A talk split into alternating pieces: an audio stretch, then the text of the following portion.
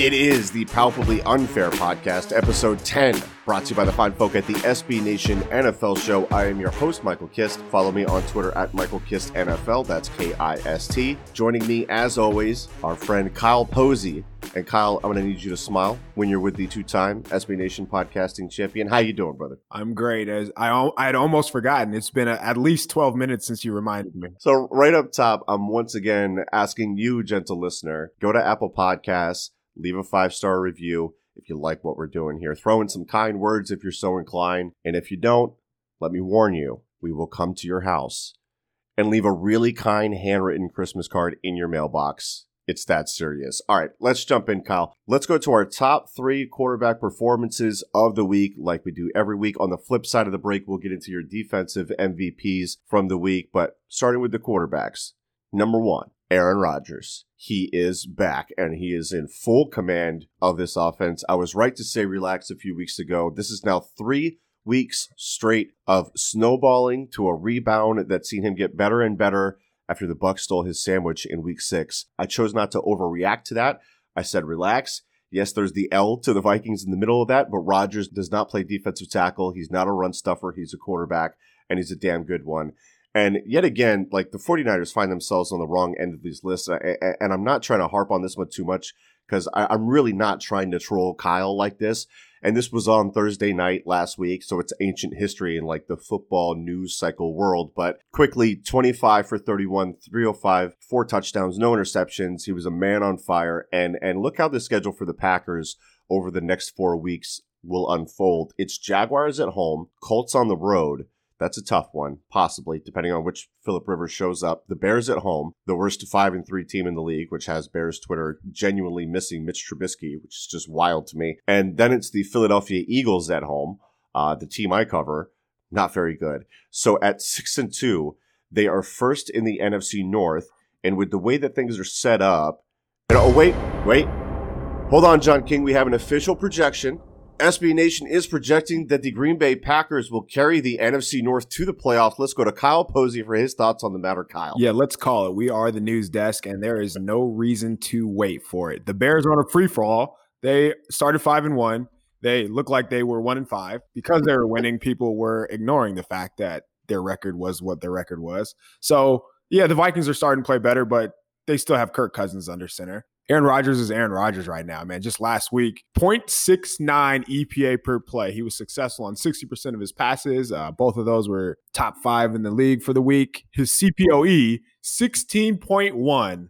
I'm Jeez. not sure that he threw an incompletion. Yeah, he's just hitting on all cylinders, man. His touch, his accuracy is just unreal. And, and he's just playing on time. It's really fun to watch when Rodgers plays at his peak, and that's what he's doing right now. You mentioned, you know, Kirk Cousins, the Minnesota Vikings. They did just beat the Packers, but it, it's hard to trust them when they're obviously being carried by their run game. How sustainable is that? Well, when you get down in a game, you're going to need your quarterback to show up. Dalvin Cook, though, is just so doggone impressive. If you go to PFF's yards after contact average, he is at 4.18 average. That's more than a half yard than anybody else in the NFL. It's more than a half yard than Derrick Henry. It's a full yard more than like Clyde Edwards-Helaire and Melvin Gordon and James Robinson and Del, you know, Darrell Henderson, all these guys that have balled out at the running back position. He is doing special, special things. I don't know if you saw the the clip of it, but there was one where he took a toss and just darted inside with just crazy quickness. And they showed Adrian Peterson on the sideline watching the clip, and he was blown away by the dude. Uh, he's playing like the best running back in the NFL right now. So I want to give him his due, but I, I think you're right, and I think I'm right. I think this division is pretty much sewed up and it's all over but the singing for the Packers in the NFC North. So we can we can move on from that. I don't want to harp on that performance too much. Like I said, I'm not trying to troll or anything like that. Let's go to the number two performance of the week. Uh, we talked about this game on Monday Football Monday, but I really don't think we we broke this game down from a Josh Allen perspective in the manner that it deserves. Big time game against the top NFC team to this point, and Allen and offensive coordinator Brian Daboll really put up a gem.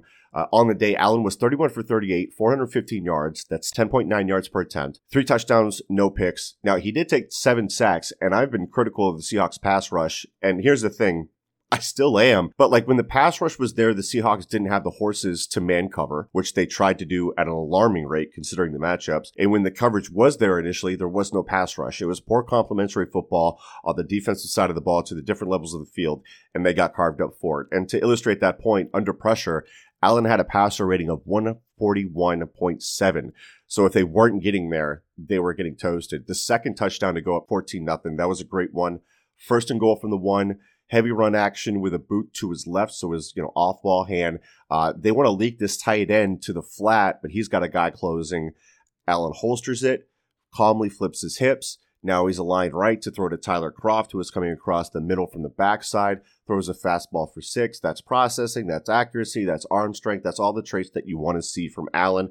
I think overall, like this season, Allen is still a little slow with his first reads, but he's so good when he gets out of them and gets to reads two and three, and he can also create with his legs. And that masks a lot of those issues with his first read. And just speaking about that last part, Kyle, I wanted to talk with you about this because I talked with it on the QB Factory with Mark Schofield, uh, who, which is on the Bleeding Green Nation feed. You may have heard uh, Mark on the recent Oddcast with Rob Stats Carrera and Brandon Lee Gowton, but you look at these young quarterbacks and you can hone in on guys like Allen. You can go to a more recent class with Kyler Murray. You can go to the most recent class with guys like Burrow, Herbert, Tua, and so on. You don't have to be an uber athlete like God knows Burrow isn't.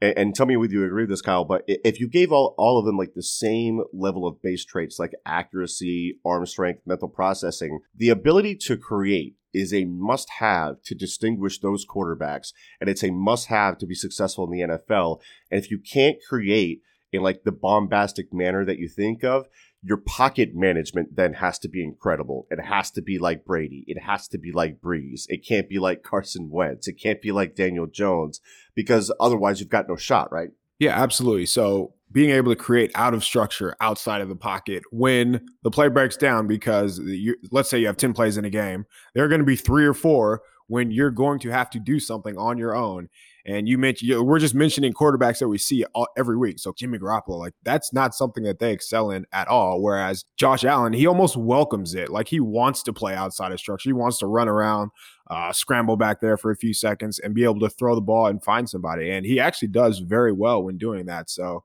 um, I think guys that aren't really flustered by the pressure, they tend to bode well. And we're seeing that from Josh Allen this year, the the better side of him anyway. A good example of that. We talked about this. I think we've talked about this a couple times actually. Jared Goff, you know, not real mobile, but also like in the pocket is super sensitive to pressure and then his pocket management kind of breaks down and he's not able to create there. He falls off of his throws when there are guys in his face. Like that's just not these he has to be absolutely clean.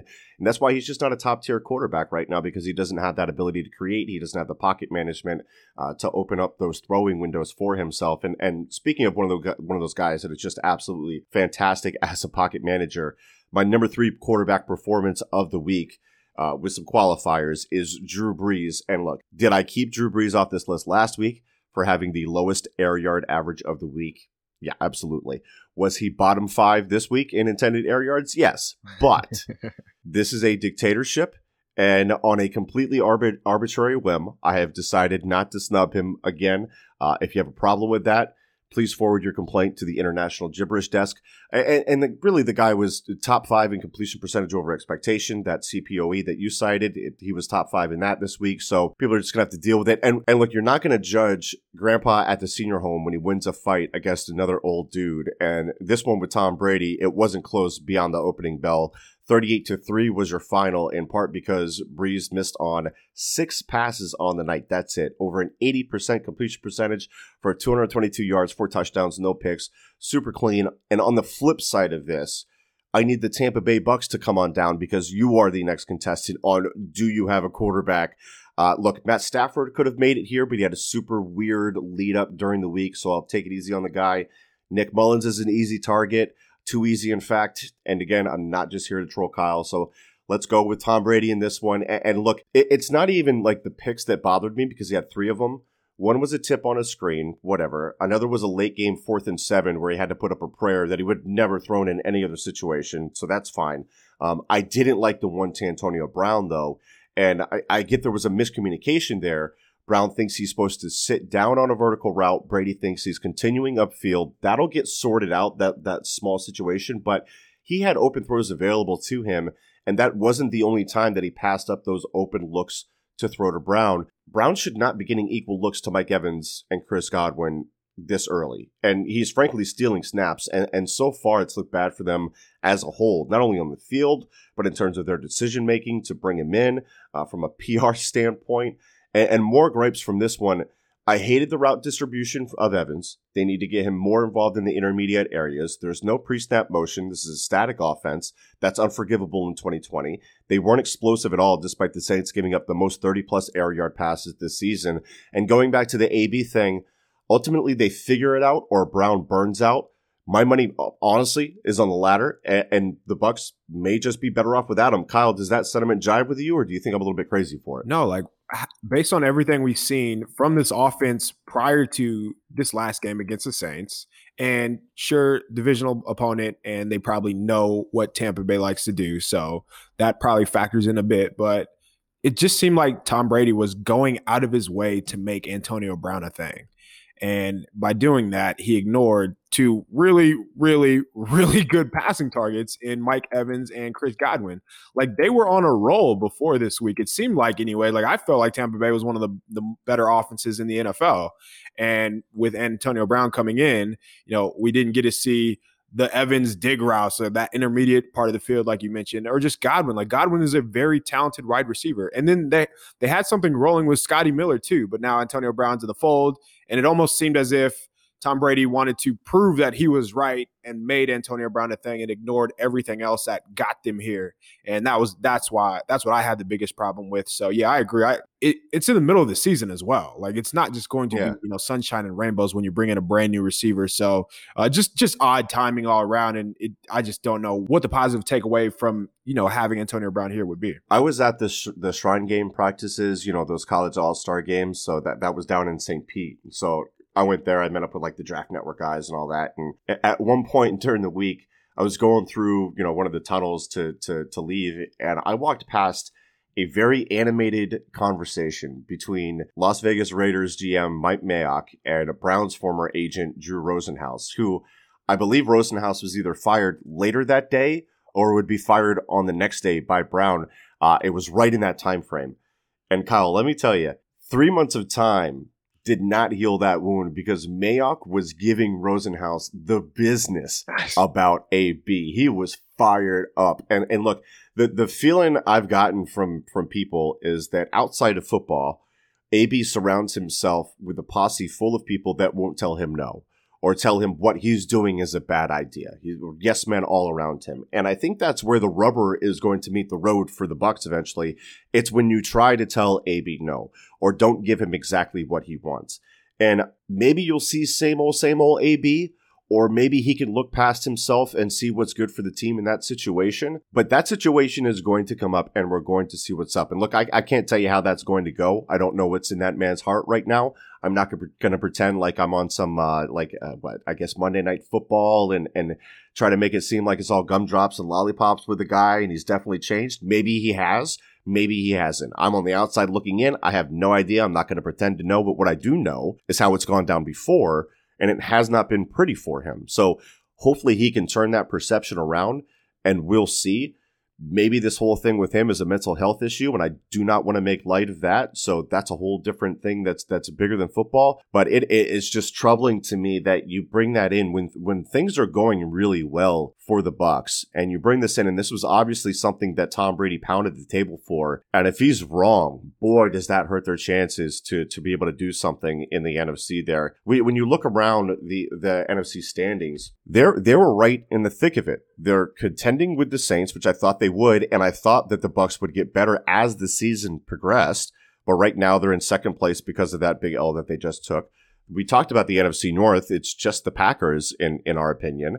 The NFC West is the Seahawks, and then like three teams that that could be good, could not be good, could get hot. So that's a very interesting to watch. And then there's the NFC East, and there's nothing there. Like this is set up to where if the Bucs can make a run, they can be a very high seed. And right now they are killing themselves. And, and we I know Kyle, me and you are big fans of the Bucs defense. I'm a big Todd Bowles guy, so on and so forth, but they also got carved up too. And this happens with more frequency lately. And it concerns me because I think teams are starting to figure out, like Jamel Dean was one of your like players of the week and whatnot. But we've seen in recent weeks and against the New York Giants that teams understand that this guy is an aggressive downhill corner. We can bait his eyes and we can get him coming downfield. We want to force him to flip his hips where I think he's a little bit more uncomfortable. So it just seems like are the Bucs being figured out as a whole, or is the, am I making too much out of nothing in your opinion? Well, I think your offense sets you set your offense back when you add a receiver in the middle of the season. So as the teams was starting to gel, they're throwing a curveball, and all of a sudden now they have to kind of start over. But on, on defense, we've seen so many coverage busts over the last few weeks, and as you mentioned, they're targeting Jamel Dean with these double moves and these you know in breaking routes that are that requires some sort of double stem or whatnot. But it's not just Dean. It's like Sean Murphy Bunting, their slot corner. He's mm-hmm. been getting beaten as well. Um, I think Carlton Davis is still playing really well, but they're just yeah. finding ways to kind of get around this pass rush and get outside of the numbers. And Bowles has not found a way to um, just adapt to that yet. So uh, I, I, it's been two games, so I don't want to, you know, just put a nail in them and say that they're done but we haven't really seen anything showing that they've made an adjustment because as a cornerback, you you probably want to coach your guys, you know, have that aggressive mentality. You don't want them to play passive and play soft. So as soon as that happens, uh, man, it, it it can be it can be tough. So yeah, I think we should just wait, you know, another week or so to see if this keeps up. But if it does, man, I'd, I'd be very worried because as with the Bears, I mean, they, you, we've seen how quickly things can change for an NFL team. And I know the Bucs corners are really good at playing top down, right? Playing off coverage and then come attacking. But sometimes, you know, team, teams are kind of exposing that. We see that a lot in Philadelphia with Jim Schwartz. He likes to play a lot of off coverage, and you can get, you know, death by a thousand cuts, and they can just carve you up with quick release stuff. And the Bucs have yet to adjust to that. And be- before the Giants game, the Tampa Bay Buccaneers defense had the best run fits uh, for for the life of a half a season that I can remember seeing. Like everybody did their job, and then you get to the Giants game, you get to the Saints game, and it's like, what is this team? I'm not used to this team just having such terrible, sloppy run fits. So there's, a lot to figure out for the Bucs Both on offense and defense. I didn't want to take that much time on them, but like it's they're they're a big time team that could be a big time seed, and they're kind of falling apart in front of our eyes and having these weird games. They're a very volatile team that that it's hard to really figure out who they are right now. So let's see if they get hot in the second half of the season. We're going to get hot in the second half of this episode because we're we're going to get to uh, Kyle's defensive MVPs from three levels of the field. That's coming up next here on the Palpably Unfair podcast. And we are back here on the Palpably Unfair podcast, episode 10. The SB Nation NFL show is bringing it to you. I am Michael Kist. I am here with Kyle Posey. So we did our top three uh, quarterback performances of the week. We talked about some Bucs in depth. We talked about some AB. Let's talk about some defense. Let's let's go with Kyle's three defensive MVPs from every level of the field. So we go defensive line, linebacker, then we go defensive backs. Let's start in the trenches where games are won and lost. Who you got on the defensive line for performance of the Week Nine slate? Yeah, we're going to stick in that Tampa Bay New Orleans game, and you know a defensive coordinator likes a guy when he moves him around to get favorable matchups. That's what Dennis Allen did with Trey Hendrickson on the first third down of the game. Hendrickson is in a two point stance, lined up over the left guard, and he won with a chop arm over move. And that was just kind of a segue of what was going to happen for the rest of the game. On the next series, Hendrickson dropped into coverage, so that's more of his versatility. But he's on this list because of what he can do going forward, not backward. I love his hand usage. Like he was just winning in all different types of ways. He had a rush where he slapped the left tackle's hands down, forced Brady off the spot, and that would cause an errant throw that almost resulted in an interception. He'd be worse, the right tackle on the right side. He was beating the left tackle. He was beating the left guard. He was winning all over the place. Uh, Hendrickson finished the game. He was credited with seven pressures, two sacks, had a quarterback hit, three stops on the on the evening, and I think his versatility allows the Saints to do a lot on defense, especially with them getting Marcus Davenport back. So I'm going with Hendrickson. So when you look at uh, PFF's pass rush productivity metric for the season, and this kind of calculates, you know, pressures and and hits, and then it gives it it basically like it's a frequency. It's not a volume stat; it's a frequency stat. But you know, if you if you filter it out to just say, okay, I want to just see guys that are playing 50% of the, the the snaps here Number one is TJ Watt, right? His pass rush productivity is 11.1%. That's amazing. Number two is Joey Bosa. So a lot of the usual names. Number three is Romeo Okwara from, from Detroit. I'm sure I butchered that name. And tied with him is your guy Trey Hendrickson. So he definitely does deserve some love. He is balling. He is. A, he, we talked about the Shrine Game. He was a Shrine Game guy that that really showed out during that process and uh, got himself. Uh, uh, when was he drafted? Was he was he round, even third pick? 103 yeah wow. so i mean it's finally starting to come together for the guy. That's what you want from the third round guy coming coming out you know what was it 2018 2017 yeah. So he's finally started to uh to show out and develop. Let's go to your second level guy. Who you got for the linebackers? Yeah all, all season we've talked about these athletic the new hybrid type linebackers I'm going with a guy that is not in the same vein as those guys. So it is refreshing to see a linebacker when he does his job. And that's what AJ Klein did of the Bills against Seattle on Sunday. Uh, the, Se- the Seahawks love that little slide route where they fake the run one way and they bring a receiver behind the line of scrimmage as they run in another direction. And over and over, Klein just didn't fall for that. He always did what he was supposed to do. And as I mentioned, he's not blessed with the same physical gifts as the modern day linebacker, but and you saw you saw that on a couple plays when he tried to undercut a block. He was just not fast enough to get there. But Klein's athleticism did not prevent him from making plays, and that's what stood out to me. He had a big run stop on third and one. He had another blitz where he forced Russ to scramble, got him off his spot he just he just found ways to be a nuisance all game, and that's what I really appreciated from Klein. Uh, there was one play against Seattle where he was on the ten yard line, came from the top of the numbers on one side all the way to the middle of the field to make a tackle. So he's just playing his butt off. Um, snap every snap, you know, showing all kind of hustle. He found himself on the wrong end of a, a wheel route against Tyler Lockett on one play, but he was running stride for stride with him, was in phase, and you know broke the pass up, quote unquote. Even though Russ kind of hit him in the helmet there. But he had another blitz, you know, where he's just making making plays. He took on a blocker, forced a strip sack, and that kind of turned the game around. So I just like the way that he was active in all phases of the game, and that's always a top linebacker for me. Yeah, he got some love from Pete Sweeney on Monday Football Monday, and it was certainly deserved. And as we go to the third level, I'm seeing your guy here, and man, am I loving this tandem because they are playing playing like the best tandem in the NFL right now. Uh, your guy's a Baltimore Ravens cornerback, but it's honestly hard week to week to figure out which one you would have picked. Who is it this week? Yeah, big Marcus Peters guy here, man. For whatever reason, I mean, I, I understand why because people think, you know, they see a bad tackler, they see Marcus Peters making a business decision, and then they think that he's a bad cornerback, and that's why the internet thinks he's bad. But man, he's just such a good player. On the second play of the game, actually against the Colts, he's one on one in the open field with Jonathan Taylor and tackles him.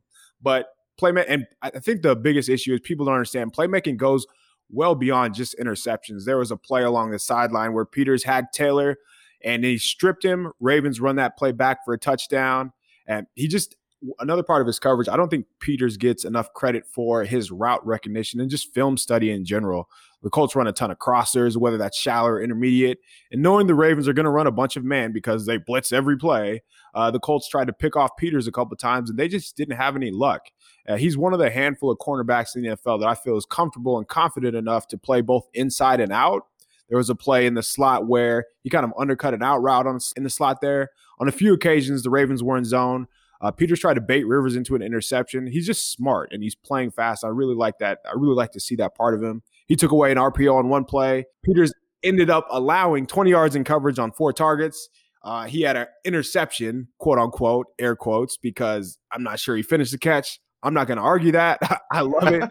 I just like the way that he played on Sunday. He deserves to be the best defensive back of the week. Yeah, on on the on the year, he's got three interceptions. We'll, we'll count that one. Uh, he's also top twenty in different metrics like you know passer rating when targeted, yards per snap, you know uh, snap and coverage allowed. And, and, when you look at the other side, I'm, I'm kind of mentioned you know this tandem that Baltimore has. Jimmy Smith is only giving up 0.35 yards per coverage snap. That is first in the NFL. That's better than Jalen Ramsey. That's better than Jaire Alexander from the Packers. It's better than Desmond King, who we talked about in the trade, who made a big play for the Titans in that one. Uh, Jimmy Smith also only giving up a 61.2 passer rating uh, when targeted, which is which is wild. That's also uh, top five, if I'm not mistaken. Yep. And you know when you when you mention these guys, these these duos, I actually think like there's Baltimore, you got Marcus Peters, you got Jimmy Smith, Los Angeles. With I know you're a big Jalen Ramsey guy, and I don't have to sell you on that. But Darious Williams, the other cornerback, shows up on a lot of these top metrics, and I noticed that because I was watching the I was watching the Rams, and I was like, "Yo, this other cornerback is really good and really fun too." Like that's a really good duo. Do any other duos stand out to you, or have you seen Darious Williams? Like I think I think the kid's balling out a little bit. Yeah, no, he's playing very well, and I think we should give credit to the Rams defensive coordinator. His mind's slipping my name, or his name is slipping my mind right now. I think I really like Baltimore's, obviously that we talked about. Uh, Marcus Peters, Jimmy Smith, Marlon Humphrey, just that trio is is dirty. Mm. I didn't even mention Marlon Humphrey, yeah. brother. How did I even mention Marlon Humphrey? How do I? yeah, I, I would say Carlton Davis and Jamel Dean because they're yeah. playing at a very high level. I would definitely lean the Ravens just because having those three cornerbacks allow them to be just uber aggressive on defense. Brandon Staley, that's the defensive ah. coordinator for the Rams, and you're forgiven for not knowing who he is. I had no idea. Uh, and one of the headlines is Sean McVay ma- makes bold bet on hiring unproven Brandon Staley. So hey, I love him. I mean, man. when you he he uses Jalen Ramsey as like almost as Jalen Ramsey was being used in college, where he was like that star quote unquote player, where he's playing the middle of the field hang defender, and that teams aren't going to target Ramsey, so why leave him on an island? Give him involved, get him inside, and he's made so many plays against like the run, screen, underneath throws that doesn't really get enough credit. But I mean, Staley's just showing some of his genius there. And you gotta you gotta fill the shoes of Wade Phillips, who I don't know about you, but I love Wade Phillips as a defensive coordinator. So that's Bad. great job. Uh, great job on him. Shout out Wade, son of bum, at son of bum. Come on the show. Come Please. talk with us. Please. Everybody go at him. That'd be amazing. All right, Kyle, that is going to do it for the palpably unfair podcast. Anything for the gentle listeners before we get out of there? You want to you want to threaten them like I did with the Christmas cards? Leave some uh, Apple Podcast reviews. Yeah, just leave us some reviews on Apple, and Kist will send you your favorite Thanksgiving side in the mail. Very healthy. So that's going to do it. Palpably unfair podcast, episode ten by the SB Nation NFL show. I've been Michael Kist. That's been Kyle Posey. Go dominate. Have yourselves a day.